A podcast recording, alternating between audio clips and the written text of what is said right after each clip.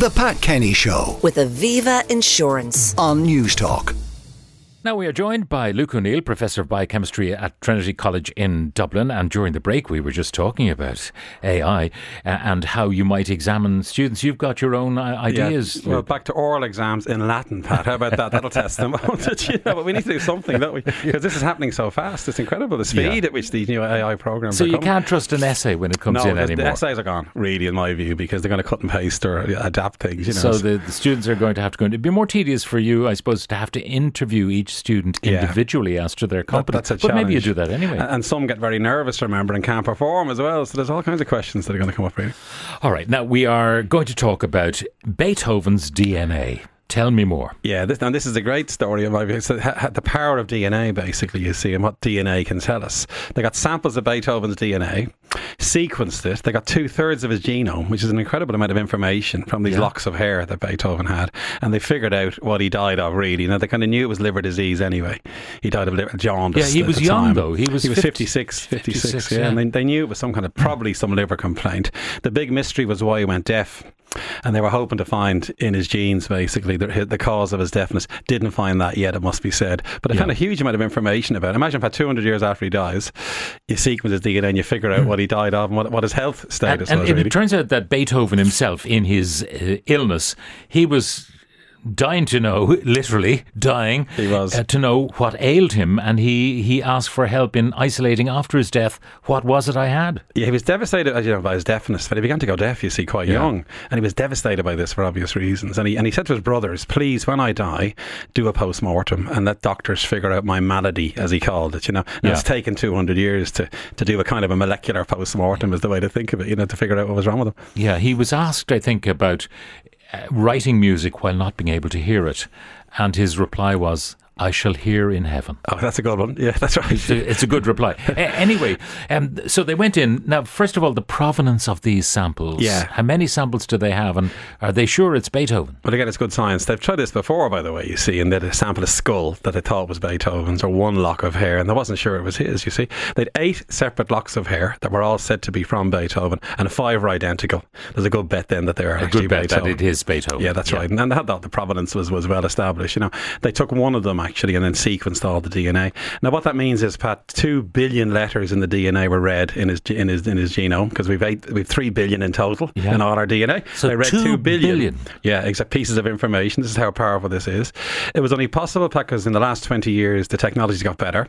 The extraction method is more effective, and the sequencing is more effective. So they couldn't have done it twenty years ago, basically. So and, and we see this in our own uh, uh, crime uh, activities here, where Yeah. DNA from old samples from which it could not be extracted before, it can now be That's extracted. exact. That's exactly what's happened. You can now take a scrap of blood or a tiny bit of tissue and now extract the DNA. That wasn't possible 10, 20 years ago. You see, so they use that approach to get this information, and then they read they read the DNA. Okay, so what did they find? I mean, what genes might have made him susceptible to what conditions? Well, as I say, they, they knew at the time he jaundice and Yeah. his swollen limbs, and that's a sign of liver problems. You see, they also knew he was a heavy drinker. He was quite famous for being a bit of a, a drinker. You see, and again, that would suggest liver That'll disease. hammer the liver as well. Yeah, exactly. But they're calling it a perfect storm to damage someone's liver, Pat, right? So heavy drinking, and then two genes, one called NPLA3, PNPLA3 it's called.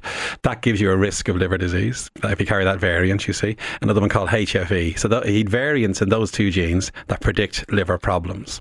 And if you combine that with the alcohol, then you're in trouble. And the third bit, the kind of killer piece of evidence, he'd hepatitis B. They found fragments of a virus in his DNA, incredibly, and hepatitis B causes liver disease. You see, they reckon that must have um, uh, sort of erupted in him. It was dormant. Some viruses hide in our genomes. You know, And, It- it and would it be when the liver was compromised that the Hep uh, B uh, took over? Could have been, yeah. Maybe the alcohol woke Oh, up the virus. He, yeah. he might have caught that virus when he was a child, you see, and it went dormant. And they reckon then maybe when he was fifty-five or something, that virus now re-emerges. It's interesting because Hep A is jaundice, common garden, yellow jaundice, Yeah, uh, as yeah. they used to call it. Uh, and they used to allow people who'd had the yellow jaundice to give blood. That's I right. think they do now. Well, hep can be transmitted. Any hepatitis, hepatitis C Yeah. is the famous one. There's three Of hepatitis course. viruses. Hep C was the big one. This is Hep B.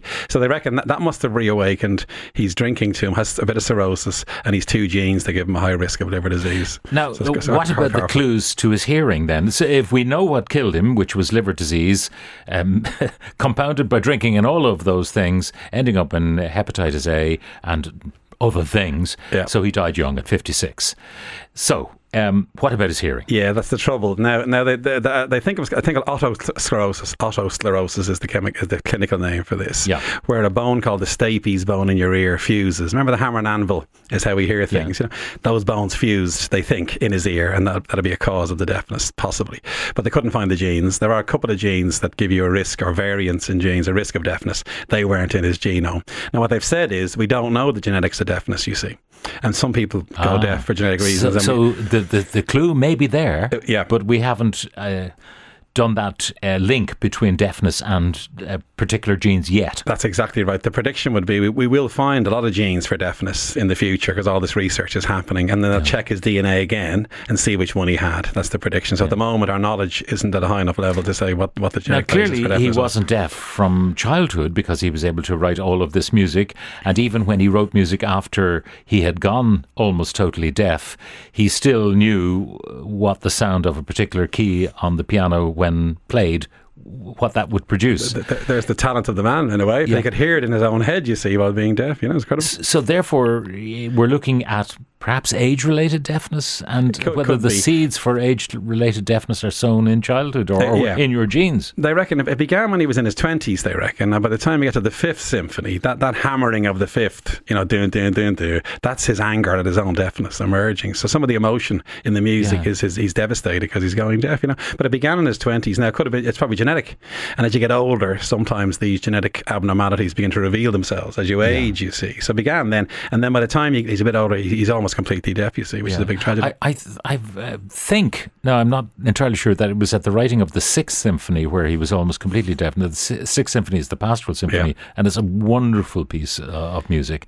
And the idea that he could write that and never hear it is. Yeah, I remember the famous Appalling. scene in the movie, Pat, when he when he's conducting and he's and then the crowd are cheering and they have to turn him around to, to them see the crowd. You couldn't see hear the them crowd, cheering. You see, isn't it? It's a real tragedy, isn't it? And I, I think he deserves to his credit, doesn't he, for keeping going in the face of this deafness. Now, clearly, eventually, uh, his liver So, packed in. so this died. is Beethoven and the clues to his demise. Are they looking at anybody else? That's what they are, of course. Yeah, now you, you can almost um, take any sample of DNA now from the past and find things out about people. One thing they found in his DNA, Pat, was he, he wasn't. His father may have had, or his maybe one of his great great grandfathers may have had an extramarital affair. They've seen traces in his DNA different to his brothers. You see, so that's the other thing, you know.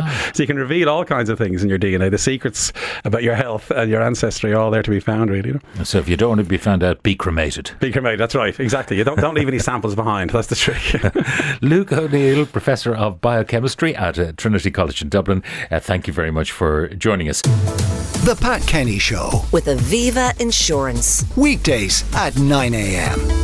on Newstalk.